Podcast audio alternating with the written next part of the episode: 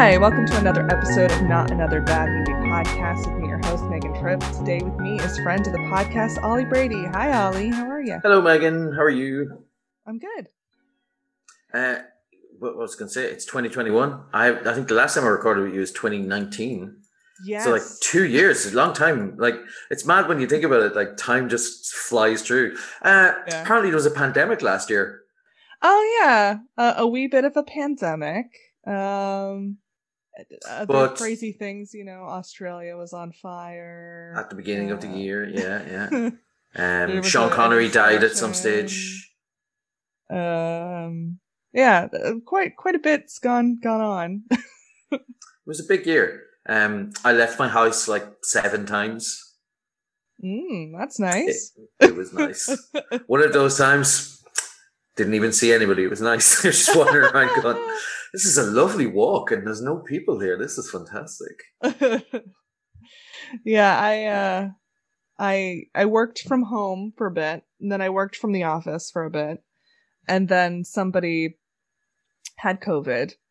And so I was Oh, like, no. oh, I'll, I'll work from home again. And so then I did. And then uh, I've only been going into the office if there's like a, a deadline and they want me physically there. Um, but then I, I was there. What was it last week? And then people not from our office, but clients came in, and apparently one of them had COVID. So the people they met with are now in quarantine, and I'm like, just crossing fingers, like, uh, okay. Yeah. But that's how I feel like this entire year. Like, oh, please no, please no, please no. It's so strange when it happens. Like, so I'm, I, I teach in a secondary school in Ireland, so it's like 700 kids or something, and there's 50 teachers. So that building has 750 people in it every day. And we've only ever had two cases from the entire school. And you're thinking to yourself, what? We're extremely lucky. And we are. Like, there's, there's no, statistically, we should have had more cases. We've just gotten very lucky from it. But, um, my wife's working in a primary school, like 20 miles away, and they've had 40 cases, and there might be 120 kids in that school.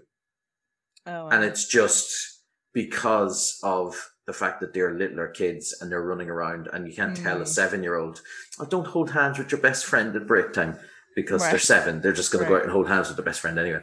So that's it spreads like wildfire. Whereas in our place, it's just a bunch of disaffected teenagers going, "Well, this is just an excuse to look at my mobile phone more." So uh, let's it. record a TikTok in our masks. That was the best. That's all they wanted to do. Uh, well, at least they're uh, adapting well to it. They're making an effort. yeah. oh boy. So let's go on to the much happier topic of Rasputin, the Dark Servant. Or Yeah, I have a question about this before we do anything. Right, Mm. Rasputin, the Dark Servant. It's heavily implied he is working for God Right. in this movie. Why is it called the Dark Servant of Destiny? I Uh, I don't know. Because, like, Rasputin is always talked about as, like, being either a man of God or, like, some unholy person who was connected to, like, demons and stuff. no, no, I agree. That, what I'm saying is the people who've made this movie Yeah, they, they just. nailed their about- colors to the mast. Um, that he fully believes he's you know working with Jesus on his side, and well, or at least the Virgin Mary, Yeah. and well, you know, not that he would accept her as the Virgin Mary, because as we know, God gave us the body, but it's our own to use, as he says in the movie or whatever. Like it is just it's just such a bizarre choice to call it Dark Servant of Destiny, and then within two minutes, three minutes of the movie starting, have him have a vision of the Virgin Mary come to him and tell him to go become a priest. It's just so just a random decision. Yeah. I mean, I guess he's like a servant of destiny, if you want. And like, because things go off the rails almost immediately, I guess that could be the darkness, even if it isn't, you know, of Yeah, Satan. that's true. Maybe it wasn't the Virgin Mary at all. Maybe it was like some evil just lurking inside him. Also, every time I say Servant of Destiny or you say Servant of Destiny, it sounds like we're watching a, or we're talking about a video game. Like it's a really Yeah. video gamey name. it really is. Duke Nukem, servant of destiny.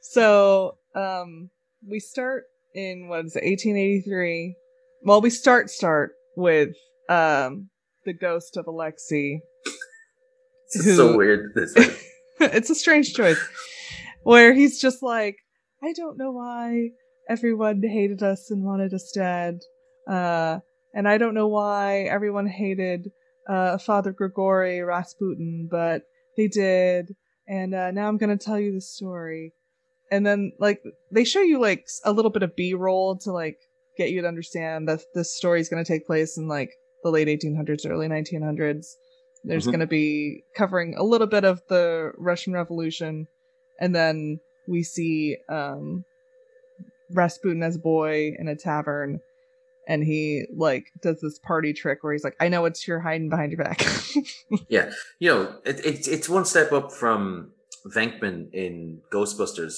trying to get people to predict what card he's holding up. yeah no it's exactly that Uh, the other thing that I think is interesting about this is that voiceover ends with him saying, "He saved my sister and my life." Oh, does he? I That's- he that's he how- saved my life. Uh, My, my sis, mine and my sister's life. That's what he says. Because uh, I was watching it earlier, and I'm thinking he didn't really save either of their lives. Based on the end of the movie, like they're- nobody's getting out of that room alive. Well, it was funny because later in the movie, you know, when uh, Alexei and Grigori are together, and Grigori is is taking on the boy's pain, and the boy is is not negatively affected by his hemophilia in his leg. Um, my mom, or maybe it was when he was bleeding from his nose, who knows? But um, my mom was like, "Oh, don't worry, he has to live at least until he gets murdered," and I was like, "Yes, yes, mom, I know." we know how this ends. This is good. um, how was uh, how did you find the the casting of or the the young boy? So he's Alexei. How did you find Alexei as an actor? Um, I mean, I thought everyone was good. I kind of wish everyone had just been British. You know, like Yeah, why pretend that you're British and then occasionally throw in a couple words that sound really Russian sounding? it was like just just be British. It's fine. give me the vodka. Style, like it's good. what did you think of him? I, I, he's just such a strict. He doesn't look like he could be Ian McKellen's son, who's played his dad, Tsar Nicholas, or Greta Scacchi's son, who's playing his man. Like I don't see like I, I really enjoy it in a movie where somebody goes out of the way to go. This is a character. This is a this is the child version of this actor when they Mhm. grow up, or this is the offspring of these two people. And in this movie here, I don't think there's any relationship between them either. He looks more like he looks like the kid from Big. Like that's what I was when I was watching. I was like, looks like the kid from Big. um, there's just nothing, nothing about him. I, I was just thinking. Uh, I watched another movie there last week, Interstellar, for the first time in ten years or whatever time it came out, and they cast a little girl in that with red hair who then grows up to be um, Jessica Chastain, and she looks like a young Jessica Chastain. Like it's it's almost eerie. You're like, this is brilliant, and I understand. Like obviously, Hollywood have more money and can go around and spend longer trying to find people or whatever. Mhm. But you'd think they would have made at least some effort to make the child look a little bit like one of like there's a lot of child actors out there, but like his performance didn't really do anything for me. So it was just kind of like, eh, he's there. Yeah. I don't know. Most of the time, he's just, I'm a sickly child. I'm gonna just gaze out sadly, you know. Yeah, he's got And a he, he real. managed to do that pretty He's well. got a real Meg vibe. Um, Meg from Little Women, obviously. That's that's what Oh. I, whenever I'm referencing sickly children, it's Meg. I always think. And I was thinking of a giant shark, and I was like, Listen, if you want Jason Statham to come in here, but um, yeah, uh, oh, uh, yeah. He, he, actually, in fairness, like he does do good sickly child. He gives good sickly. mhm. So yeah, we hear his voice. we see young Rasputin. He says that guy stole that other guy's horse. Obviously, that's like a hanging offense all over the place. I'm I'm sure it's the same where they are.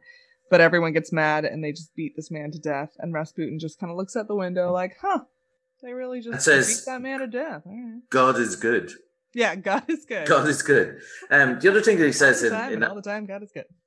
so he accuses the guy of stealing the horse, stealing the horse, and then he says, um, "What is it?" He says, "Yeah, let him deny it." Yeah. But sure, the guy could have just said, "I didn't do it." Yeah, at first he doesn't say anything at all. And then Yeah. when he when people start like kind of crowding around him, he starts denying it then. But uh Yeah. he, It's he just really such a weird thing, like- earlier.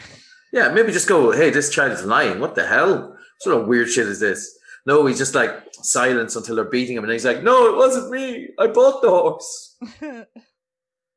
yeah, I don't I don't know. I don't know if it was his pride, like I don't even have to deal with that accusation. It's so ridiculous kind of thing. Yeah, look at this Uh, weird kid. But uh then we jump ahead 20 years and now it's like, I don't know, 1910, 1905, something like that. Mhm. And uh we have Alan Rickman as Rasputin and he has crazy shaggy hair and a beard and uh he gets picked on by I don't know, Imperial guards or something. And this is also another weird thing because the guy the guy comes up and asks him to predict something and then Rasputin calls him an imbecile, and says like you're an imbecile or whatever. And Right. the other guards behind him start moving forward like they're going to kill him. Like there's a, a real sense of threat. And then the head guard's like, no, no, calm yourself down, calm yourself down, lads. And then asks him to do a trick. And then he spits in his face. Like Rasputin, Rasputin spits does, into yeah. his face, yeah. And they don't kill him on the spot.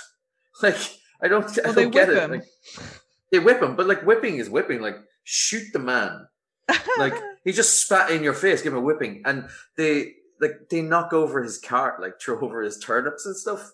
Mhm. And it's just like such a petty little thing to do. It's like, oh, we knocked over your turnips. You're gonna have to pick them up now, Rasputin. Yeah, they're just like bullies and they're like making fun of him and throwing his stuff around because they're like, "We're guards. What are you gonna do to us?" And he's like, "I'm gonna spit in your face. That's what I'm gonna do." And they're like, "All right, we're gonna whip you and go away." Based on Alan Rickman's history, um, what he should have done after he's bullied by those guys is, you know, spend six or seven years teaching that guy's kid while verbally abusing him and his friends for years, and then die at the end. that does sound like an interesting. uh It does sound like something Rickman would do. Uh, Yeah. Can you do a Rickman impression? Because I don't think I can. Um, I I can say the word no. No. No. I think my I might be able to get it. Weasley. I don't even think that would. That was more. I don't know what. That was more of Professor Flitwick. Potter, you've got your mother's eyes and her firm buttocks. You're a real jackass like your father, Potter. For the rest of this movie, every time I do an impression of Rasputin, I'm just going to do a Snape one. Tsar I mean- Nicholas, you cannot make polyjuice potion. the thing is, is like my mom totally did not recognize that it was Alan Rickman. Because he doesn't say very much in that scene. And then he has this vision, so he's just like staring up in the sky, and he he has this expression on his face like he's amazed and confused. Yeah, And, when the um, dark servant then- of destiny literally sees the mother of God talking to him. yeah, but we don't know what's going on. Like we Mhm. we see his expression, so something's up. But like what we don't know. What is he seeing? We we have no idea. And then like the next scene, he goes to some city and he walks into the church during like mass, and he's like, "Uh, I've seen the Virgin Mary," and the person running the mass, I guess like a bishop or something. yeah, he's a bishop. I don't know yeah. anything about yeah, I, I don't know anything about like the Russian Orthodox Church or really any Catholic church. So Wait, what? But Catholic Church are the best churches. We got all the mundane and also yet crazy shit going on in it. I really like later there's a guy with like super long candles and he's waving them around and it looks like he's gonna like start raving in a second. He's just great. carrying these candles like on a big long scepter thing. He's like, where are you at? I was like, go crazy, guy. Like that's great. Um, but uh anyways, he's like, No, you didn't see the Virgin Mary. like, what are you talking about? You're crazy. And then he's like, No, I saw her. Her eyes were like violet and her skin was white and uh she spoke to me. And then the bishop like touches him on his third eye, like on his mm-hmm, forehead, mm-hmm. and is like, You did see her.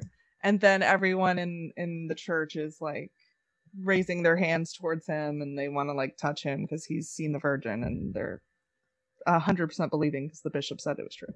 Yeah, and then that's him. But he, we get to hear priest after that. Yeah, yeah, we get to hear um, Alan Rickman speak a little more, and my mom's like, "Oh, it's Alan Rickman," because Alan Rickman always sounds like Alan Rickman. Doesn't matter. He sounds in this. He's he sounds like he sounds like Alan Rickman doing an Alan Rickman impression like because because he's trying to put in a Russian accent, so it just sounds like a bad Alan Rickman. So he's like, mm, the, mother, the Virgin Mother touched me. like, you don't sound like that. What what is this? That's it's a bad impression of yourself, Alan. But um, it's good. It like he's he's yeah. Rickman. He's Rickman in Inigo, and he does a good job of oh, what really Rickman does. it's so great because everyone's impression of of a Russian accent in this movie is like if I'm just a little lower. And, yes, uh, and I, these are W's every now and, and then. It's yeah. Russian. yeah, that's what Ian McKellen does. I really hit like, mm-hmm, and like rolling R's, like oh, and then everything else is like very British. it was it, it, it was so confusing at one point I, I forget who it is like the prime minister someone comes in and he's like oh someone's here to talk to you and he's speaking to the czar and I just thought, oh, it's an ambassador for England or something that's walking around. Because you can say with the really British accent, yeah. supposed to be Russian as well. that's a bit. That's after he heals um, Alexei for the first time, and the president comes in and looks at him like, "Is this piece of shit on your table?" Like, and uh, and Rickman just looks at him, doesn't even say anything, just looks straight at me. Yeah, come on. No. Yeah, there's a lot of intense glaring that goes on in this movie. There's a bit so, later on where the guy says, "You can't, uh, you can't hypnotize me." I was like, "Oh, maybe that's what he's been doing." Yeah, I loved movie. that. Oh yeah, yeah, yeah. Um, so he's a priest, but like he hasn't actually gotten like official like he hasn't matriculated up into being a priest and he like uh is cool with getting like a fancy apartment when he gets it later and definitely is super into the flesh and will drink it up and sex it up every mm-hmm, long day. Mm-hmm. uh, he's uh, he's described as being as drunk as a a boiled owl at one stage. That's yeah. that's how to put. He says that man's as drunk as a boiled owl. Okay. And it was like the most British sounding phrase I'd ever heard. You're as drunk as a boiled owl. like I'm Russian. Made that any taller? I'm very Russian. It was very strange. Also, is that like a delicacy? In, I've never even heard of it. Boil I, honestly, it's like an owl and, and wine. But why would it be drunk? Like dead. Oh, yeah. dead, wouldn't it? Hopefully. He's as drunk as that dead bird over there. I don't know. Very strange. so, um, I don't know, word gets around that this guy can like heal people and is like magical. And you said word gets around, and I wanted to go into Hamilton lyrics. It's like that this kid was insane, man. I mean, nothing's stopping you from keeping. No, no, no. There's, there's a lot of things stopping me from rapping Hamilton. Um, most notably the fact that I'm glowing in the dark right now. so, uh, yeah, Alexei is in bed. He has a sore leg. He's uh hemophiliac. He's gotten his disease from his mother. His mother feels really guilty. I don't know. Does she feel guilty that she has hemophilia, or is she does she feel guilty that she had children knowing she could pass on her hemophilia? I'd say she probably feels guilty knowing that she is causing it because herself and the girls won't have hemophilia; they'll just be carriers. Right. Um, but any of their kids, if they're boy children, would be able to be hemophiliacs. Because I don't, I don't think girls can be hemophiliacs. Because I think you're right. Because the first time they have their period, like that would be the end of it. like you can't stop the you can't stop the bleeding. Um, yeah. So I think I so. I'm assuming she feels guilty that she's passed it on to her son like as in it's a fit but her husband had to be a carrier too so you know what i mean like it's not all it's her recessive. fault it's a recessive gene so it's at least half his fault too yeah but anyway she feels guilty that yeah. it, like she's Which causing I the death get, but like if you're royalty and you're supposed to be like bringing countries together and whatever through your marriage like did you really have a choice? Like you were gonna have to marry somebody. That's true. and, and you were probably gonna marry a distant cousin, and it, you were probably gonna have like some sort of weird disease that you were gonna pass on to your kids because that's what yeah, happens. she's German as well, isn't she? Something like that. Yeah, she's German. Yeah. Not that so, it matters, because again, she doesn't have a German accent. no, because she's Italian. yeah. So she's not going to be able to master that. But um, yeah, I'm speaking English in a German accent when I'm a base Italian. Like it doesn't make right. any sense. But um, no, no, no. Yeah, so so when getting just getting at it, like there would have been a lot of alliances between Russia and Germany at that stage because there were two right. expanding powers. So like, there's no way she was going to be able to say no. I can't get married and have kids. Right. Like, yeah, yeah. There were forces beyond her individual com- control, and obviously they want a boy child because they want an heir to the throne. Mm. So she's both falling down on the job by giving birth to a hemophiliac child, but also fulfilling her role as a monarch by having a child. Like that is what right. your job is. like, yeah. That's why she's there. So, anyways, she shouldn't feel guilty, but she does because guilt is not a logical thing. And her child is dying, and he's like, what, 12? Yeah. Um, so she's feeling more and more desperate um, I think like hemophiliac hemophiliacs tend only to live to like their teenage years. Like they, it very few people manage to live that long with that disease. So they're trying to keep it under wraps. The fact that he's sick, um, but it just causes rumors and stuff. And then they they bring in not Gregory. Grigor. What's his name? What? Grigor. Grigor. There we go. Yeah, Rasputin. And uh, he he has a what do you call it? A carriage come grab him, and he still looks crazy looking, you know. Yeah. and the guard is like, a, a wretch like you is going to the palace, and then um when he goes in, he like calls the Tsarina mama. Yeah, and she's like repulsed by him, and he's like, "You do you believe in Jesus? Do you believe in the Virgin Mary and all this stuff?" And she's like, "Dude, calm your being pretty intense here, dude." Yeah. And then he does the same and when the Tsar like, walks in, calls him like Papa. Uh huh. And he um like gets on his knees and like presses his hand against her, uh, his face against her hand, and like you're not supposed to touch royals unless they uh-huh. initiate it, and like they won't. And so he's just like, no, I'm like your son, and I'm like clinging to you, and I'm gonna help your son. And she's like so desperate at this point that she's like, okay, let's let's do this. Yeah, and then they bring him in to see in. Alexi on the bed, looking as pale and sickly as any child has ever looked. Mm-hmm. And they don't tell him about the leg, but he knows about the leg. And he's like, How's your leg feeling? And Alexi says that it hurts. And so then he's like, Imagine you're at the seaside and you can see the face of God in the sun. And Hmm. then he like limps away because he's taken away the child's pain in his own leg. And that's what we're, yeah, I mean, that's what the movie is clearly implying has happened here. Okay. Because the next morning, Alexi wakes up and he's fine. And they show it close up. We're well, not close Yeah, up. They no show his bruises. leg. Yeah. And his leg is in bits. Like it looks like he's got gout and internal bleeding. And then he wakes up the next morning. He's like, oh, I got a normal 12 year old's leg. Look at this. It's cool. and uh the czar talks to I don't know who that guy is, like prime minister or something, and he's Yeah, like he's been Peter Stoyanov, medication I think for like a week.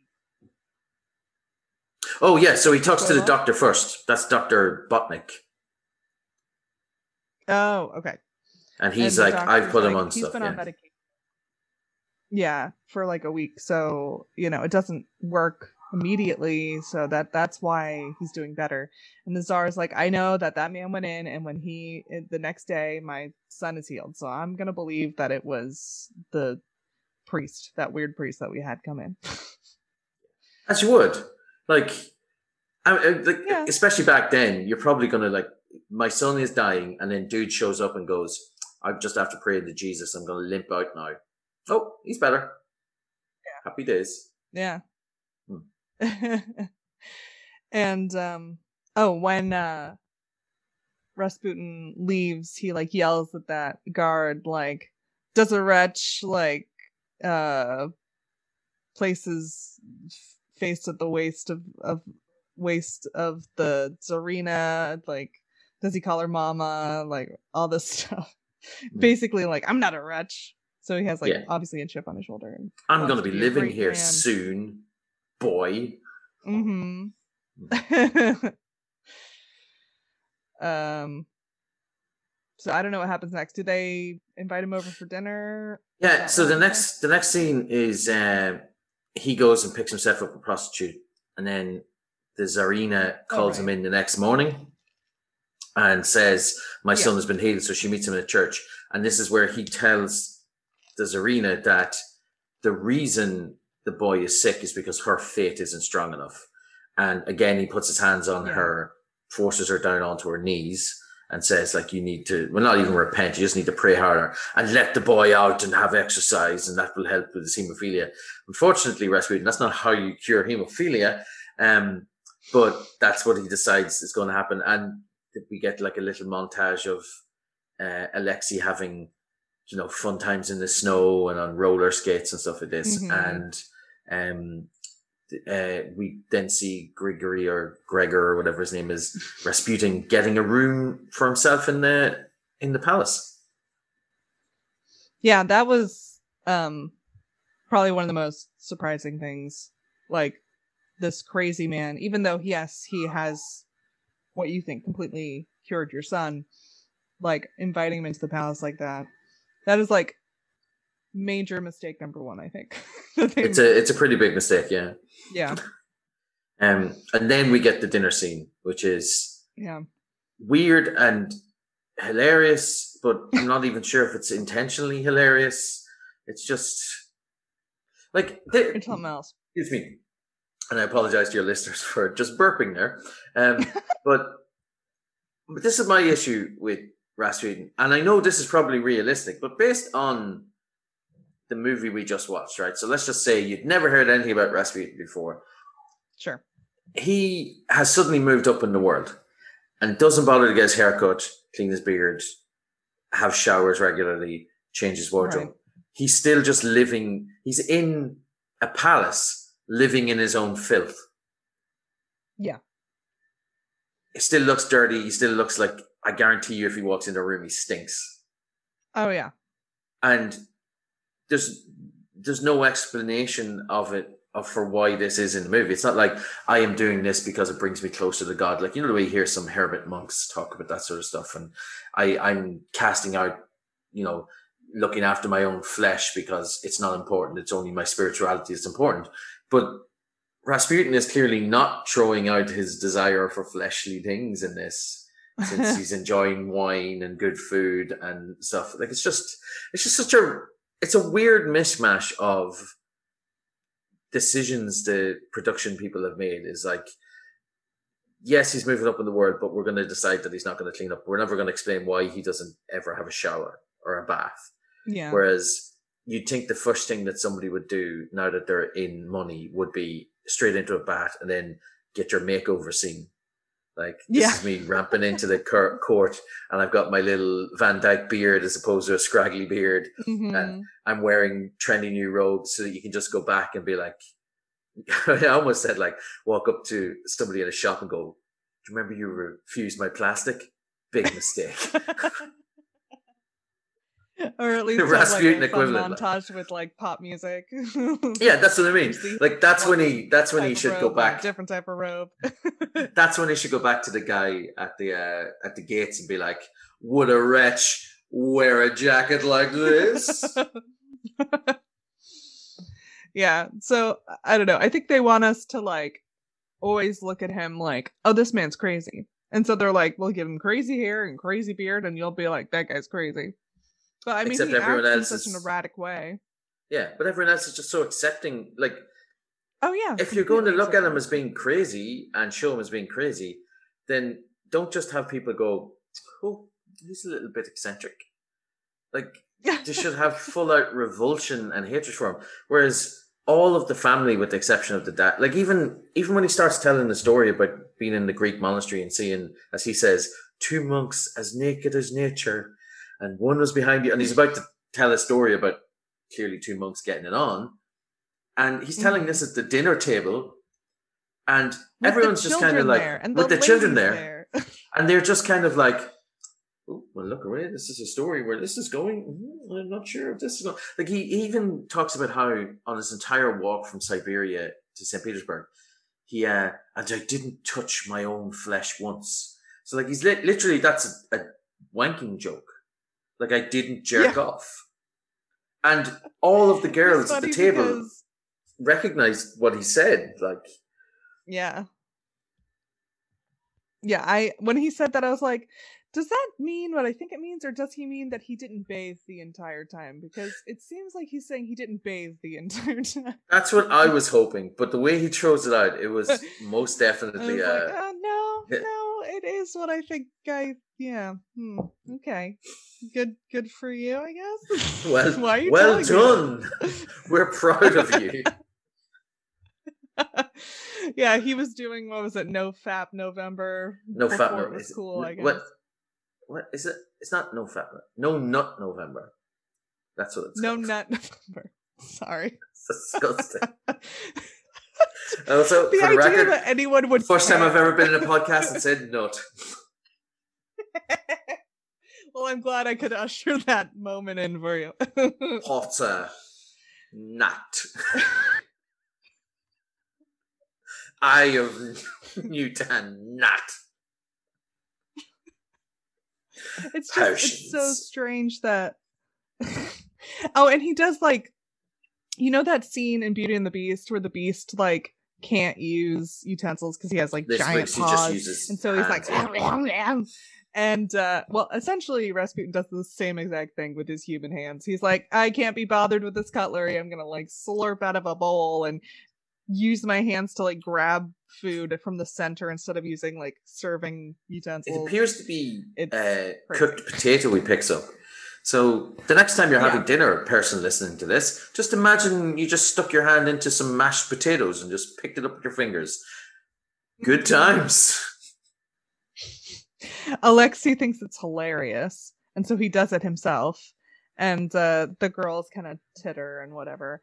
The czar's getting more and more angry, and then he t- says all that sexual stuff, and the czar's like, "Get out of here!" Get out of my he, house. like, this is Drags him off. Yeah, he's yeah. like, "Yeah," tells him off.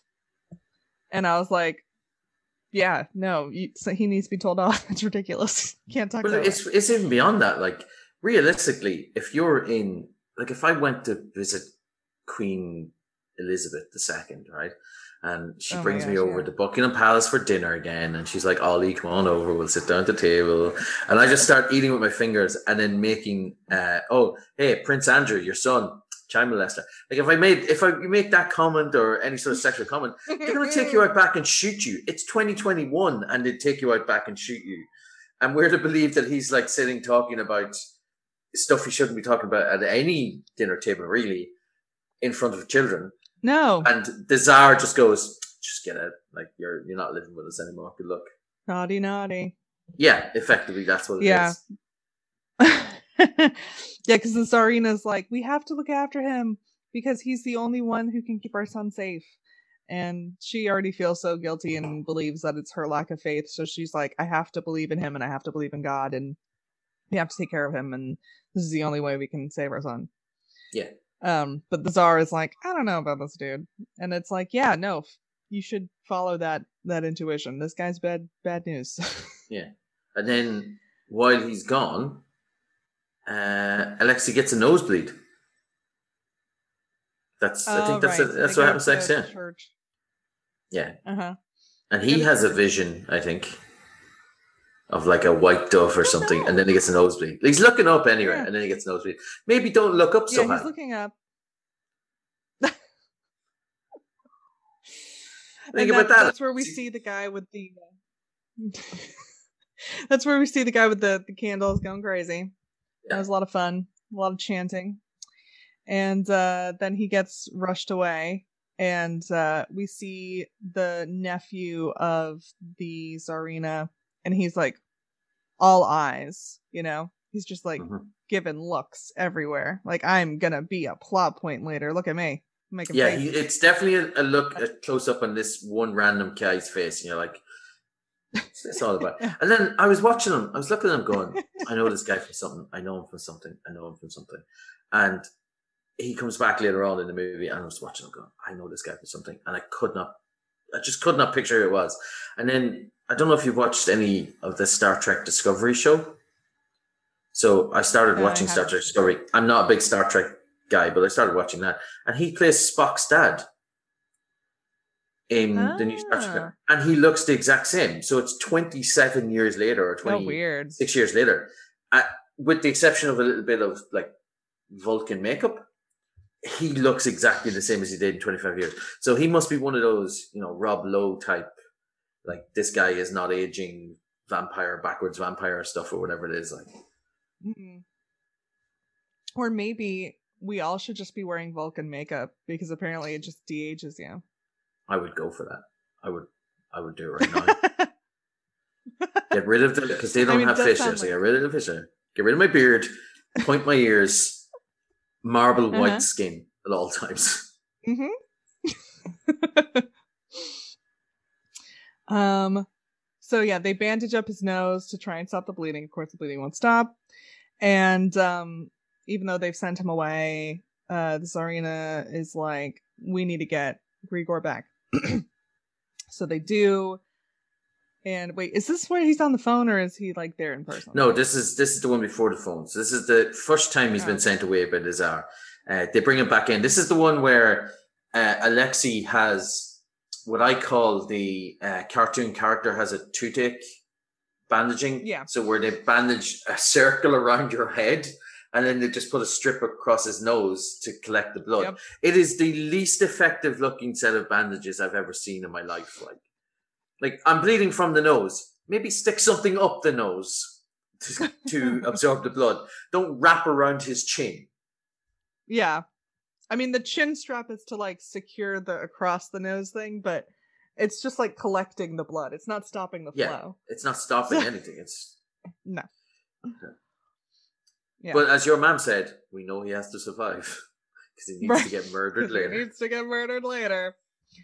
Um so Grigor comes back and he's like, "Oh yeah, you're looking at the sun and the sea and whatever."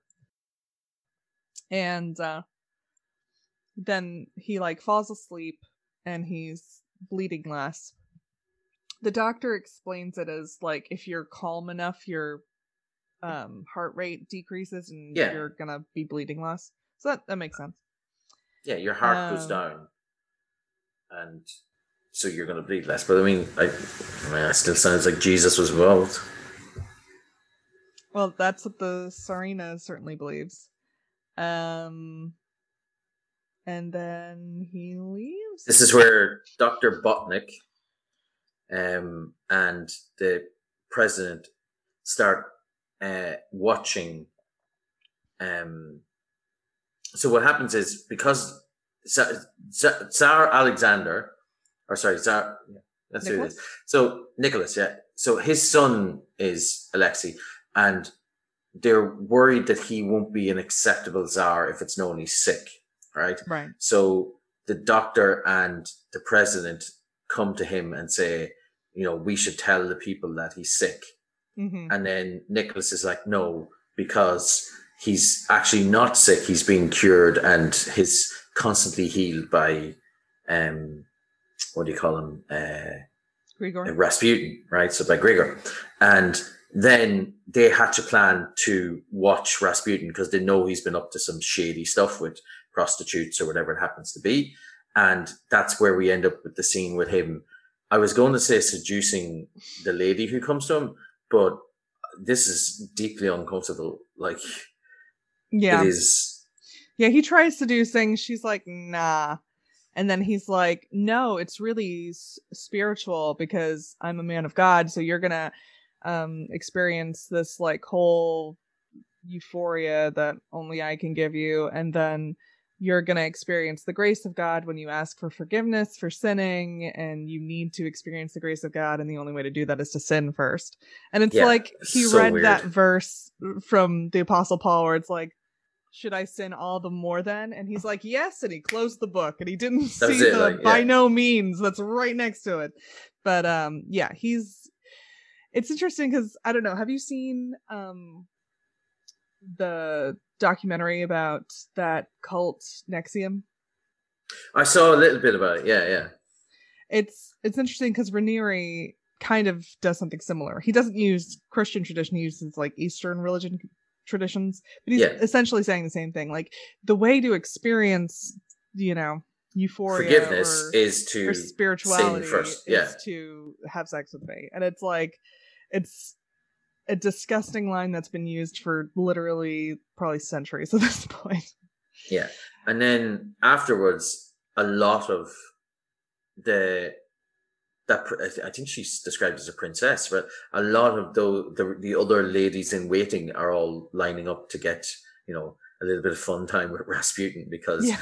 basically told one of them that he is if like he he uses the phrase if you kiss me you kiss God if you Yeah. lay with me you lay with God like and that so then all of these other Russian ladies are lining up and that's when they go back and tell the Tsar Nicholas again it's like well you know he's he's after banging your cousin um, and a lot of other In girl, other the lovely women through the, at the window and they're watching him through the window. You're like, oh my god. Um, so that gets around, and then that's the second time Nicholas kicks him out of the palace. Yeah. You're gone, Boyle. You can't be doing this. And they, I think they send him all the way to Siberia, don't they? They send him to Siberia, and Like that's he's not why. allowed to be in the city anymore. Yeah, that's why the next time he gets sick, um, when Alex gets sick, they have to f- phone him, and Yeah. he does it over the phone. And we, he gets kicked out that time. Um, oh no, it's the next time he gets kicked out. It's the scene where he's like, "You can't hypnotize me, Rasputin." hmm Do we get the scene with the nephew before he gets uh sent off to Siberia? Or is that after? which which one? There's one where he's like at a I don't know, some sort of social event and there's like travelers and aristocrats. Yes, that's that's just after the scene where he has he sleeps with her. So it's the first. It's before he goes to Siberia. Okay. So he's he's at this event. He's dancing with these travelers or aristocrats, including the woman he's just had sex with, and he like is annoyed that she's pretending that she's not cheating on her husband and with hasn't him, yeah. yeah. And so he decides, oh, I'm just going to kiss her on the mouth in front of her husband. And then, of course, she's appalled, and so is everybody Yeah. around. And um, then the nephew feels like everyone's saying that he and the Tsarina are having an affair. And so he, Yeah. like, tries to stand up for his cousin or whoever. Aunt, I guess, because he's the nephew. Um, and then Grigor's like, I like you're pretty, but I prefer prefer women or something. Yeah. so weird. And it's like, are you insinuating that he's gay to try and like emasculate him in front of a group of people? Or are you Yeah, and and it kind of works Yeah. because he backs down straight away, and he's got like later on, he's got that typical mid nineties. If this this might be a gay character, so he's non-committal and is like Hmm. kind of abhorrent to the violence. Like he shoots later on when he shoots um Rasputin because that's who he does it. It's Felix, right? And Right. he shoots Rasputin, and he's doing it, this thing where he's holding the gun like he's never held a gun before. You think Hmm. this this guy has held a gun. This guy has probably shot peasants. Like it's not going to be like sh- who- shaky hands. Like I, I think that's what they're going for. Is Oh. Rasputin knows what's in his heart, basically, right. Because he's a magical dude who knows Because he's a magical dude. stuff. But he gets sent to Siberia. Oh well, Yeah. let's not gloss over the fact that he's like, "I'm a great man," and that he wiggles his willy in front of him. Well, I was going to gloss over that, but yes, let's talk about him wiggling his willy around. Check out That's- my willy. and that's the end of the scene, and it was like, uh, okay. McGonagall, get over here and look at this. I don't know. I don't know if that's like an actual account that was written about him, and they were like, "I guess we have to put it in," or if they were like, "That'd be fun." That would be funny. He's a weird dude. Let's do this. But yeah, but he ends up getting banished again. Um, and then Alexei gets sick again, and the doctors can't do anything for him, so they get Rasputin on the phone, and Rasputin does the same thing. He just basically calms him down, tells Yeah. him to relax, think about sailing, and God is with you. And then Alexei gets better, so they they send for Rasputin to come back. yeah. And there's like all these um like tabloids, like not like tabloids, but like images that get circulated where it has Rasputin and um the Tsar and Tsarina. And she's like naked and so everyone's thinking that he's living in the palace cuz there's something Yeah, Sexual going on. Lover of the Russian queen. Yeah. So also, you know, the revolution is fomenting and so they're like we need to like be very strong and we can't be, you know, seen as foolish and you're making everyone look foolish so you should keep him away but he he sends for him anyways because you know he seems to Yeah. be helping his son and he that's the only thing is as, at least Tsar Nicholas at least is showing that he cares about his kids in this because he is saying, yeah, well, that might be one thing, but we're you know, I want my son to be healthy and alive, so we can ignore the rest. Like, yes, he's bad news or whatever, but we can do it, and that's when the nobles start plotting because they see Rasputin as bad press for yeah the rest of the nobles. Um,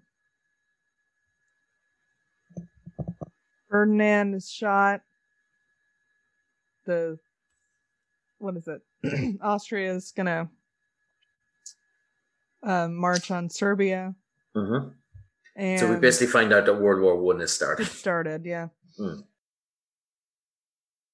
And um, they they feel like he should stay in St. Petersburg, um, because of uh the the radicals there, um, but um, Rasputin says that he should go uh to the front lines or and and so he does. And it's obviously the wrong choice. Yeah, and he uh, when he comes back, there's a like there's like a hundred thousand soldiers die in like one battle, and yeah. it's linked to Rasputin. Like we we blame Rasputin, and at this point he stops seeing the Virgin Mary. Like he says he's he's lost his powers or he doesn't see her anymore. Yeah. Uh, but the like he still has some standing because they don't kick him out of the palace at this point. Right. I'm beginning to forget exactly what happens. Yeah, uh, that's pretty much what happens. Um, in between the Russian president and another one of the Russian nobles come to try and convince the Tsar to go to war. And the president doesn't want him to go to war, and one of the other nobles does. Like he's, he's one of the people in the army, but he's like a cousin of the Tsar. All right. So he has no like proper military training or whatever. And um the president is advising against it and the Tsar isn't making the decision. And then at they go to uh I'm assuming it's meant to be an opera performance and he and the president of Russia gets like the full John Wilkes Booth treatment of getting shot in the back of the head by somebody in you know while watching a play and that's that's how it leads to Russia going into World War One. So Mm. there's no there's no Russian thing. But I wanted to bring up with that is the rest of the music is all orchestral, Yeah. and in that one scene, there's a weird synth soundtrack, Yeah. and it comes It's very like 90s. it is super. It's like it starts off with like a little bit of opera kind of music in the background, and then it's like a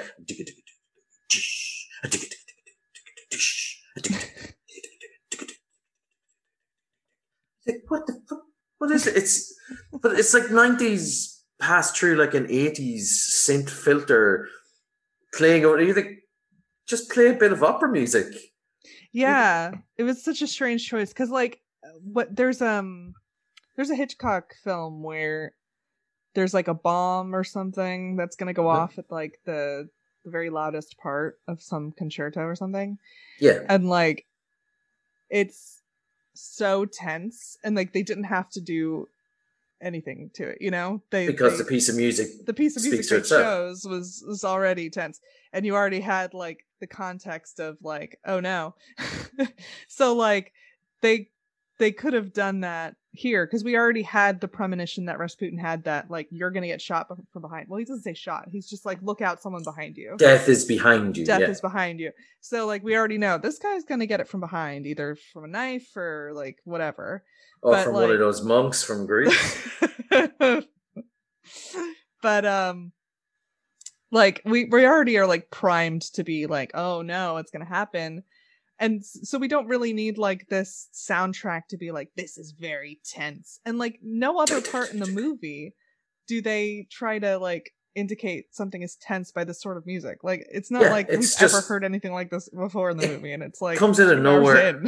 and if you've ever watched an, a late 80s, early 90s thriller, Yeah. you know exactly what type of music I'm talking about. Like when I go, it's literally that. Like it's Yeah. it's this synthy. It's not a horror movie.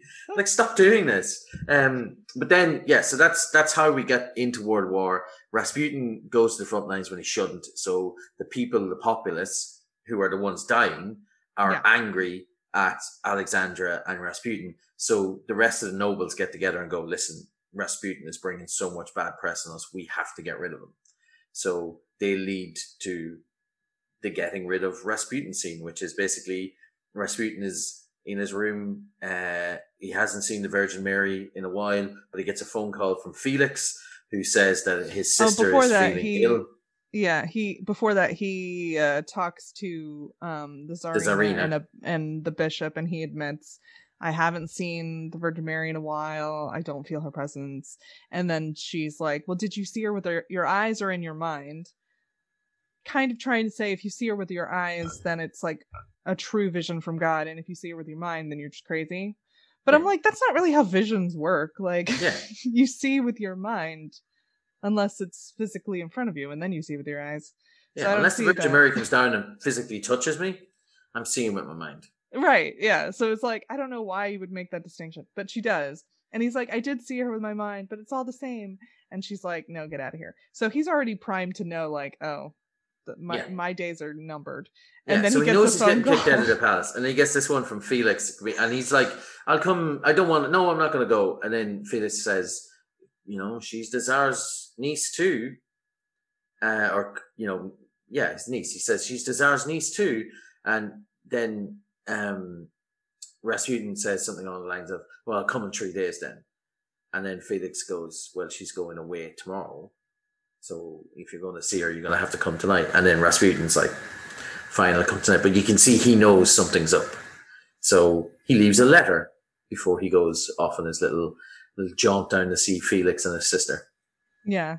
I mean, even if he hadn't had that meeting with Tsarina where he knows, like, oh, my days here are numbered, like, that is such a weird phone conversation. I need you to come now. She's so sick. Also, she's leaving tomorrow and we haven't changed our travel plans at all. Like, Yeah, what? despite the fact that she's so sick. Also, Right.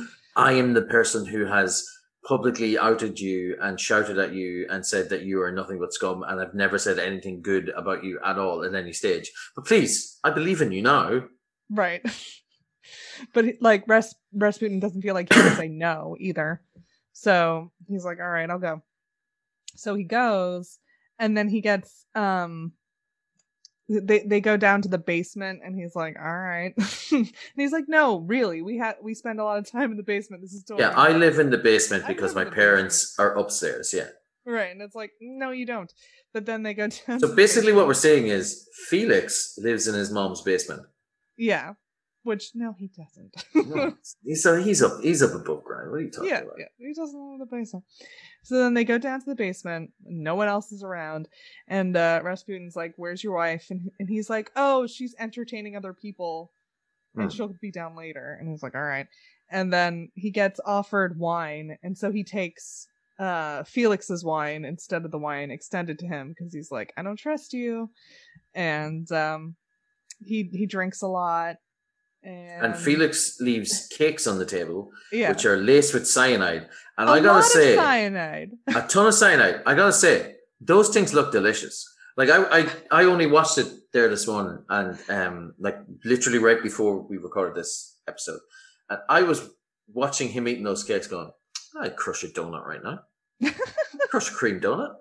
Like, give me, give me one of those. Like they genuinely look delicious, and he is knocking them back. Oh yeah. And uh, and he was, and Felix has been told, like this is their laced with cyanide. One bite, and he'll be instantly dead. And he just eats them, and then yeah. Felix goes back upstairs to get more wine, ostensibly, and talks to the poisonist, and he's poisonist. Okay, talks, talks Sure. to the, the the person who had supplied the poison, the Which I think is poisoner, The doctor. Yeah. the doctor, yeah, and uh, the doctor says, um, "This is pure cyanide. Just put it into his wine." So Peter comes down, pours it into the wine decanter, and then gives uh, Rasputin another glass. Rasputin drinks it, and is totally fine again despite the fact he's just after drinking like wine that's been laced with cyanide.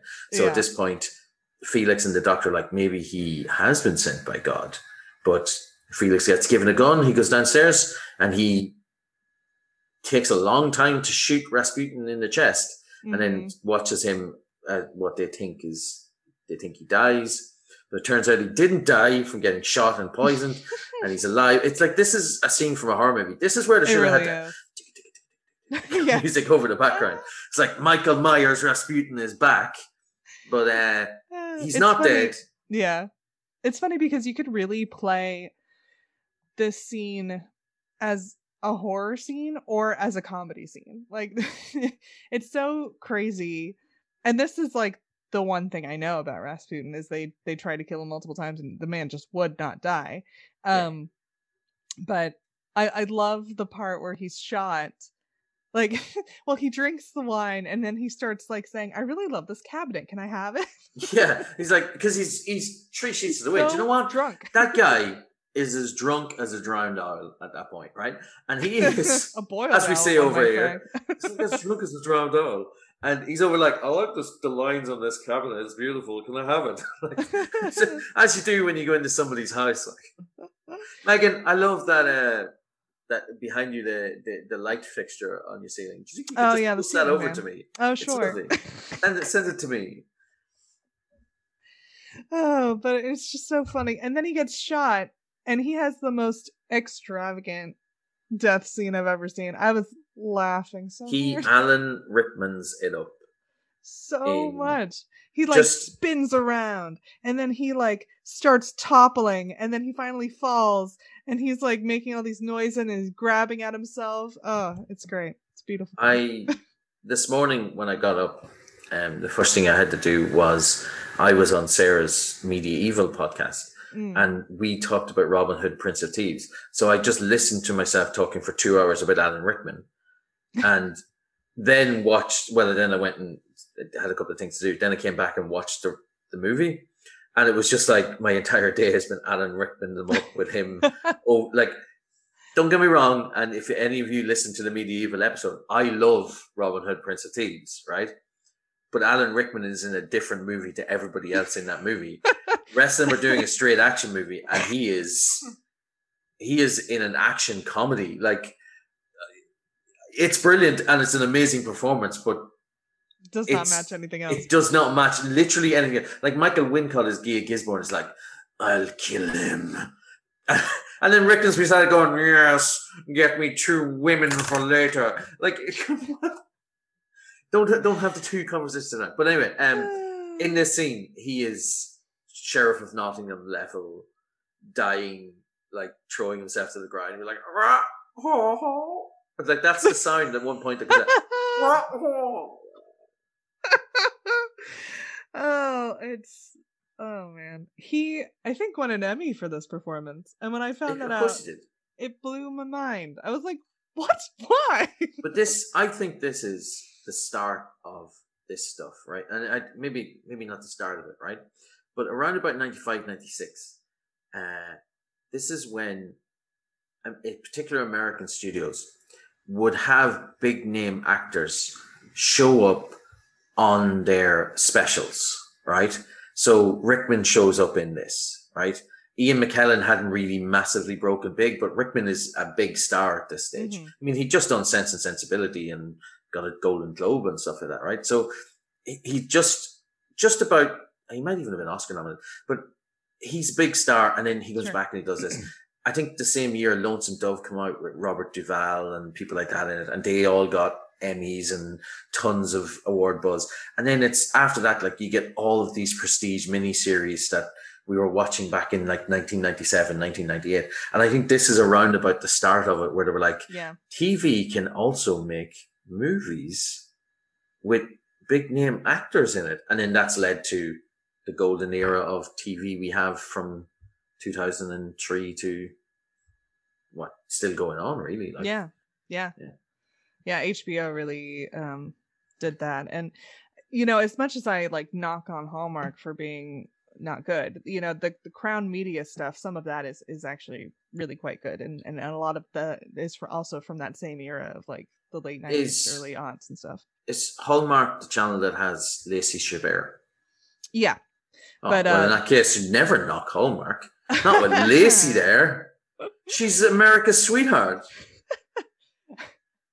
Uh, but you know, Crown Media does do like the more family drama stuff, uh, Yeah. and and they would they would do it on like ABC on Sundays, and some of it was quite treacly nonsense, but some of it was quite good. Well, that's that's something I never got to watch. I think the closest we would have come, and I think it was even a distribution company, is a lot of the movies that would have been lifetime movies for you guys in the states Mhm. would have were released over here on uh, VHS by a company called Odyssey.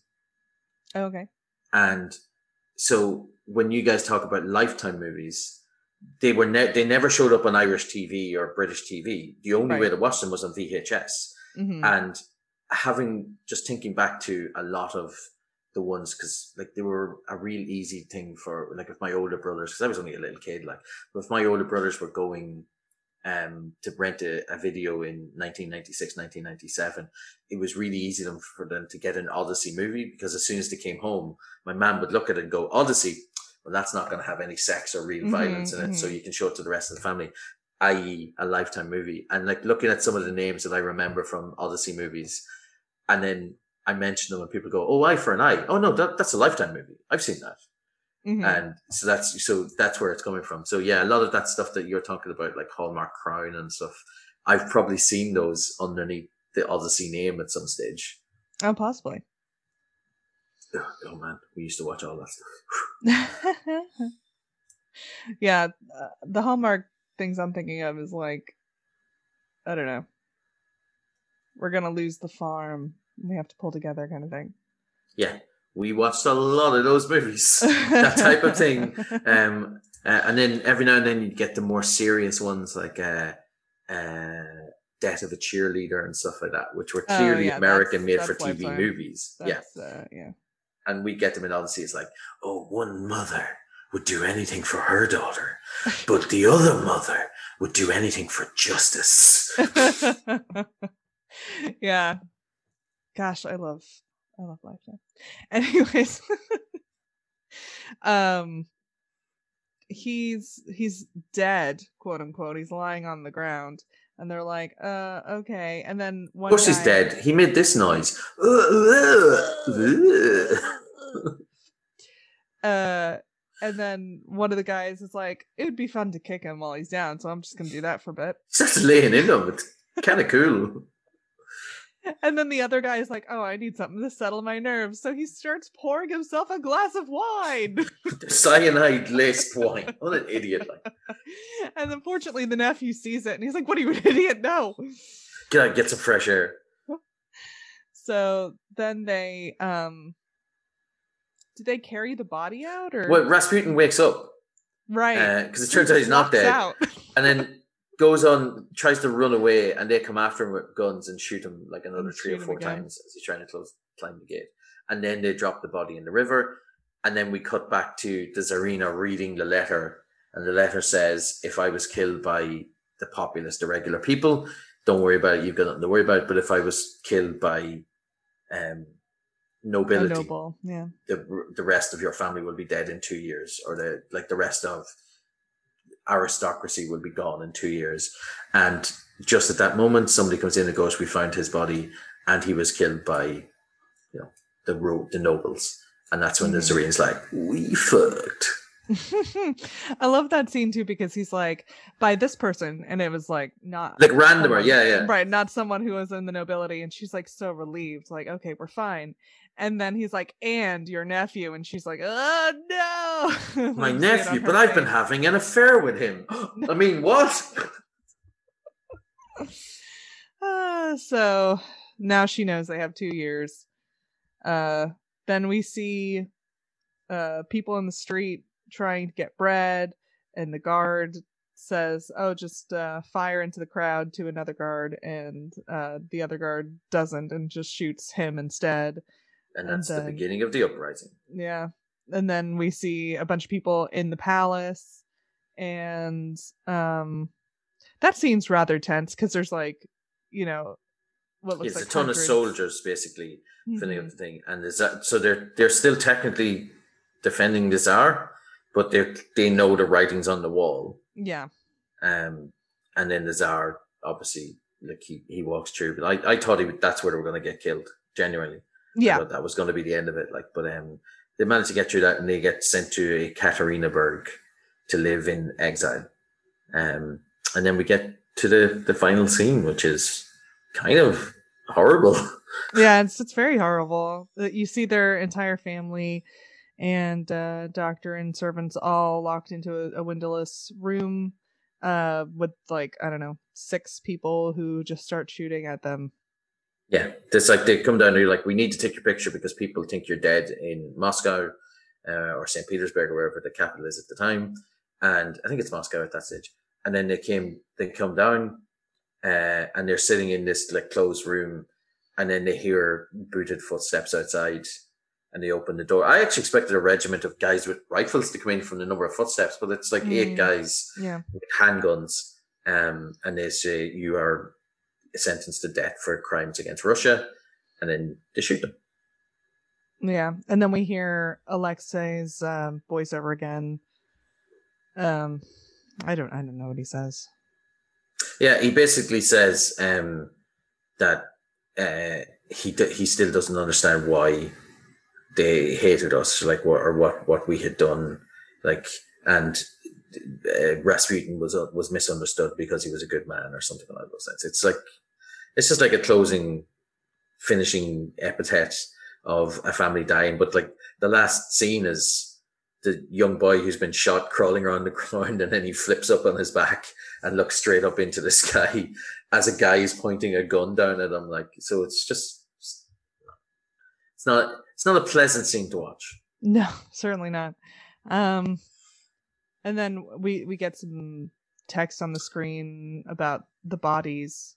Yeah, so they found the bodies in 1991, is what it says on the screen. So I think that's what they were doing with the movie at the beginning, and then it says that uh, Alexei's body and Maria's body were never weren't found with them, uh, and then it says that they were going to um, Gorbachev had declared that they would get a state burial, a proper burial, but the Russian Orthodox Church refused to allow it. That was like Yeltsin or someone. Hmm. Something along those lines, yeah. Yeah. it was probably Yeltsin, yeah. Uh, and the, I think they found the bodies in like 2003 or 2007. Yeah, so they, they, at the time the, this film was made, they hadn't found the other two bodies, and then they found them like six or seven years later, yeah. and it was from from what I can gather, it was legitimately like what if we go dig, take a look over in that field over there?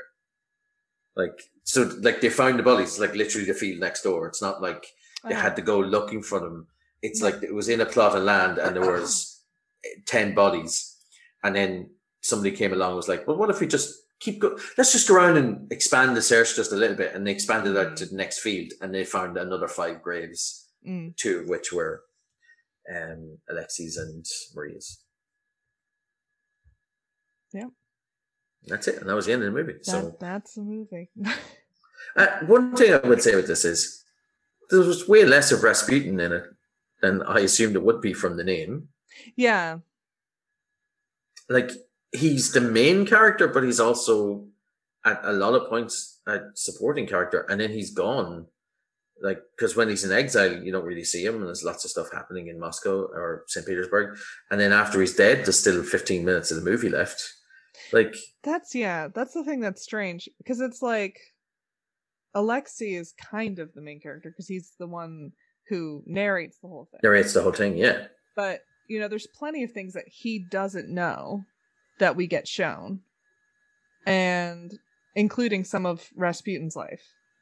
But then, even after Rasputin dies, we continue on, and even after Alexei dies, he's still providing narration. So it's just like an interesting way to go about it. I I don't know. I I I I'm obviously I knew that they were going to be murdered, but I kind of expected them to try to soften it in some way. Like yeah. sometimes they'll show it or allude to it, and then they'll have like a flashback to a, a happier time or something to kind of like mm-hmm.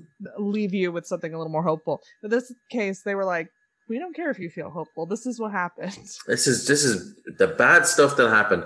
Rasputin, who was touched by Mary, and we definitely said he was, and then she abandoned him, and also, you know, he was maybe a weird bad dude too, possibly. But uh, what definitely happened is all of these Russian aristocracy were shot and killed. Right. It was like you, we can't escape what happened. This is this is what occurred. Uh, what did you think of the movie overall, Megan? Um, I, I guess we can go to ratings. I'll I'll give it um like a four out of five. Um, I I like more of a naturalistic style of acting, and maybe if everyone was doing something really as big as Alan Rickman was, maybe I'd get on more on board with a with everyone being extravagant, and and also everyone's accent is all over the place. Um. Also, I think the nephew because he's so important later. We should have gotten more of him if he's yeah, going to be the even, one who murders our main character. Like maybe even one conversation. Yeah. Earlier, like yeah, because he gets um, like eight lines before the final scene where he kills him. So it's not like we know who this dude is or what's motivating him at all. When you say four to five, is that four to five for made for TV movies, or four out of five for movies. Because, Yeah, I guess that's fair. Like five out of five for made for TV movie. Okay, Grant. because- Well, in that case, I will give this a four out of five for a made-for-TV movie. So, because I'm not giving, like, I can't say a four out of five. I gave Robin Hood, Prince of Thieves four out of five this morning, Oh yeah. uh, and that is a vastly superior movie to this. But for a made-for-TV movie, that's an hour and forty minutes long. It's good. Like, good performances, well acted. There's clearly a huge budget went into it for this type of thing. Um, I mean, the sets look amazing. Like, uh, they they look like they're wandering around Russian palaces. they really uh, do. Yeah, it's it's gorgeous. It's beautiful. It's amazingly well done. The actors are are fine in it. The, the casting choices are weird. Some of the performance choices are weird, but at the same time, I, I genuinely enjoyed watching this. Yeah. It's I mean, much it's- better it's than the pumpkin movie the last time I was on. It was tulips. Tulips, sorry, tulips. Yeah, How dare you, sir? Um, but yeah, no, I mean this is this is a bunch of talented people with a substantial budget doing what they do well. Yeah, So, you know, even if there's a couple of things where I was like, oh, I thought this part lagged or I thought, you know, this performance wasn't my cup of tea, like it it's it's still extraordinarily well done. yeah. And it's all on YouTube, which is like ease of finding something like this is always a good thing as far as I'm concerned. Yeah. So the fact that you could just click a link and go, I'm watching this on YouTube at a decent quality, like it's standard def from the mid 90s. So like it's not, you're not going to be seeing the pores in Alan Rickman's skin, right? but it is, it's watchable, it's well acted, and it, it has the story it's telling goes from A to B to C to D to E. Like, and I appreciate that in any movie where I don't have to make any weird leaps of faith. I don't necessarily agree that Rasputin was touched by Mary or whatever, but at least I understand where the movie's going. Whereas a lot of times when you're watching made for TV movies, it's like they, they seem to have skipped like a giant logical leap in the middle of it where you have to go, Mm. wait, why are they here now? Why did they go to the supermarket? Okay, that Or- doesn't make sense. yeah, or the opposite problem where it's like, let me explain everything again. Everything, you know? yes. So this they this didn't feel like people trying to throw something together at the last minute. Like obviously a lot of care went into this and it's it's an actual movie. It it it was on TV, but it's an actual movie. Yeah, it actually. So yeah, I would I would recommend it to your to your listeners. yeah. Um how about in terms of mockability? Can I mock this? Yeah. Or or or. or. Air nair, I've been to, to kiss me is to kiss God Himself. Uh, yeah, this is mockable. It's, it really is. Um, yeah, but the, yeah, it's pretty mockable. The, the the slight Russian accents, the um, and then surrounded by British accents, and then Rickman Rickmaning up in the middle. Yeah, I could I could take Mhm, the mick into this.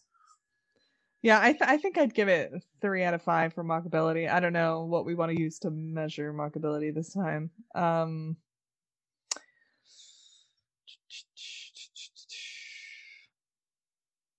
oh, you froze.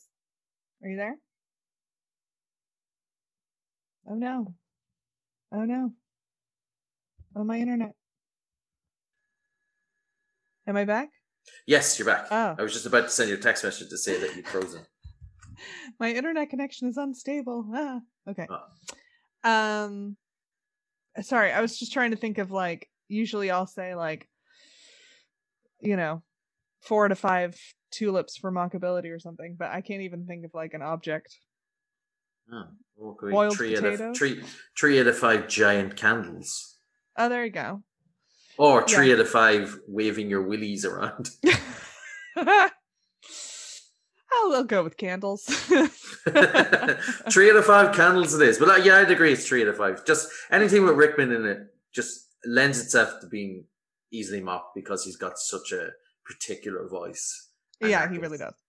So it's it's it's crying out for somebody to go whatever. And then also, like he convinces a group of women, like they call it a club at some stage to sleep with him by telling them that it's like sleeping with God Himself. Like anything, any movie that contains sleeping with me is like sleeping with God. It's got to be mockable. yeah. And not to mention the whole I'm a great man, let me show you my penis. yeah. I'm going over to the shop later. If they ask me to pay, I'm just gonna be like, "I'm a great man. Look at this." And they're gonna say, "Is it cold today?" And I'm gonna go, "I'm leaving." oh heavens. Okay. Well, I think we did it. We talked Yeah. about this It movie. was great. And it was actually a good movie. it Which was is actually it was genuinely a astonishing. movie. Yeah. Is is there um is there a sequel? Rasputin two? Up Dark from the Revenge. grave. uh that would that would be interesting. I did notice I I loved the movie Anastasia when I was a kid. Mhm. And um the uh costuming in that and the costuming in this are like identical. So they must Yeah, have both done like a lot of research into um what they actually wore. And obviously they have like photographs and stuff. So um that's kind of cool to know that the movie I grew up with may have had a tiny amount of, you know, uh factual Ana- accuracy. Anastasia, who is finally a Disney princess now, because Disney bought Fox. Oh well, yeah. Yeah. So so the they own that her. a xenomorph is a Disney princess, right? listen, a xenomorph has always been a Disney princess to me. That's, uh, that's not even. There's one of them sitting over there on my countertop. I was just look at that, look at that beautiful. Oh, ugly lips. Did you put a little tiara on her? oh yeah, that would be perfect. Just like uh, get a little a little Robin to be looking down, talking to her in front of her, like Uh-huh. she's like, I'm giving her instructions. well, Ollie, where can the fine people find you? You can't. None of you can find me ever, right? I'm I'm I'm this. I'm actually coming from the dark web. Um, like, that's why it. That's what that glow around me is. Nobody can see this, right? But but I'm literally like I'm in a spotlight. I might as well do a, a tight five you on, do on the dark like web. a yeah, you do look like you're in a bunker somewhere. Yeah, it's pretty good. Well, it's just because the lights went out, and as we started talking, the sun went down, so the light switch is just out of reach for me to turn on. But if you really want to see, the exciting thing is, uh, last night I was down here and um, my heating packed in. I got it fixed this morning, but I had a space heater marked down, and when I turn on the space heater, Oh. I get like a glowy evil vibe. yeah, Um, you've got it's like, a red vibe. what's going on? Like, and uh, it looks like my shadow looks like this, like an angel of death or something behind me as well.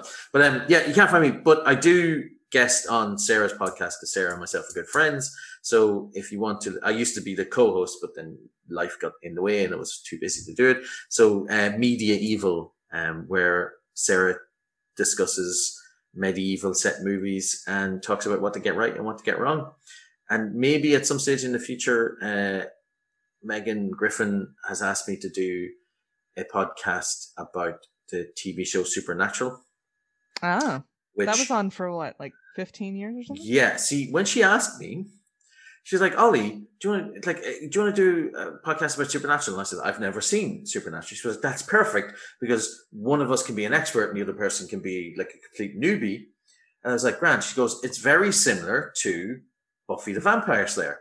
So I was like, "All right, yeah, like I like I like Buffy, It's Mhm. five seasons, whatever." And then I find out that it's actually seventeen seasons or sixteen seasons or something. So uh, that's why it's a. I might be doing it. If it was five seasons, I, I'd tell you now I'll do it. But um, so maybe in the future, look out for uh, me doing a supernatural podcast. And you don't do any of the social media, do you? You no, nothing. I. I mean, technically, I've got an Instagram, but I wouldn't be able to tell you what I am on Instagram because I've never put a picture on it. Uh, I'm on Facebook, but like, look up Ollie Brady on Facebook. That's fine. I won't. I won't accept your friend request or anything like. You, Not, ha- not you because haven't even accepted my friend request. I I don't- strangers from the internet. the, the entire thing here, right? Like, uh, people always going to me, and, every now and then I'll get a message going, "You have about my friend request? I sent it six months ago." It's like you can just send me a message. You don't like. I don't have to accept your friend request to be your friend. Like, you can still see me on Facebook and stuff like that. It's just I, I just the reason I don't isn't me being thick or anything like this here, but I use Facebook for very specifically keeping in contact with people. So if it if there's a bunch of friends, because when I first went on the Facebook, I had you know 200 plus friends or whatever, and you couldn't turn it on without you couldn't get to see the stuff that you really wanted to see because everything was popping up. And I've just got into the habit of just not looking at people's feeds anymore. And anybody I'm friends with, and I'm sorry if any of my friends are listening on Facebook, but like it's hidden. I can't see you unless I specifically go looking for you because I use it 100% of the time to do one specific function. So, but yeah, send me a, send me a Facebook request. I put you in my pile. Well, thank you so much for uh, watching this movie with, with me and uh, being on. I appreciate it. Yeah, I look forward to come back. If I come back, can we do uh, can we do one of the um, the made for TV mo- spy movies that um, Pierce Brosnan did before he was James Bond? Oh, I, I don't even know about is, them, but if you can find them, then yes. yeah, I, oh, I, oh, don't, don't you worry. find them. There's one called Death Train, based on uh, the Alexander mm. Alistair MacLean novel, uh, and then there's another one called Night Watch, which is about uh, them stealing the famous painting Night Watch, mm. and um, and he is a spy who is both an alcoholic, American and British and Irish. And Alexandra Paul from Baywatch is his like assistant friend person. it's it, it sounds really bad, but it's it's approaching good. Interesting. yeah. So if you're ever stuck for a movie, just give me a shout and we can do one okay. of those. Sounds good. Um, I want to give a special shout out to uh, Jacob Holler for becoming a um, Patreon member for the show. If you want to uh, give me a dime, you can go to patreon.com and search for Not Another Bad Movie podcast. If you could rate and review and subscribe and all those good things and tell your friends. I'm at Not Another Bad Movie podcast.libsyn, L-I-B-S-Y-N dot com, um, or all the usual podcast spots. And you can email the show if you want not another bad movie podcast at gmail.com and follow me on Twitter at NABM podcast. That might be right. Let's see if I'm right. And don't forget to join Megan's TikTok. Um, she's just been getting up. She was telling me she's learned a WAP dance. Um, Slander, sir. Yes, no, it's podcast. My students are constantly on to me about TikTok. Mr. Breathing, did you ever do TikTok? Would you ever make a TikTok? No. no, I won't. yeah, I uh, do not have a TikTok. Uh, I don't have a Snapchat. I tried to make an Instagram account for uh, the show, but I messed up and I accidentally set my personal Instagram to be the show Instagram, and I didn't end up making a separate Instagram. So I'm just bad at technology, guys. I'm sorry. Um, but you can still follow me on Twitter at NABM Podcast. Uh, I occasionally will give my thoughts on whatever I'm watching, but more than likely it's just going to continue to be like, hey, this person was on and you can listen to it here at this link. so it's a good follow because you're not going to. That's all Twitter needs to be. Yeah. Yeah. Yeah, I'm not gonna like give you every political thought I have in my mind. Like, don't worry about it. It's it's real chill. Uh, also, shout out to Mike Bustillos who wrote the intro and uh, extra song. Is that what you call the song I, ends? I, I'm. Let's just say it's extra. Um, yeah, I, I'm assuming it's extra. Sure. Let's call it the exfil because it's how you escape from something. We're we're exfiltrating the, the podcast. There we go. Uh, thanks again, Ollie. Bye, everybody. We'll see you in a month. And I'm waving.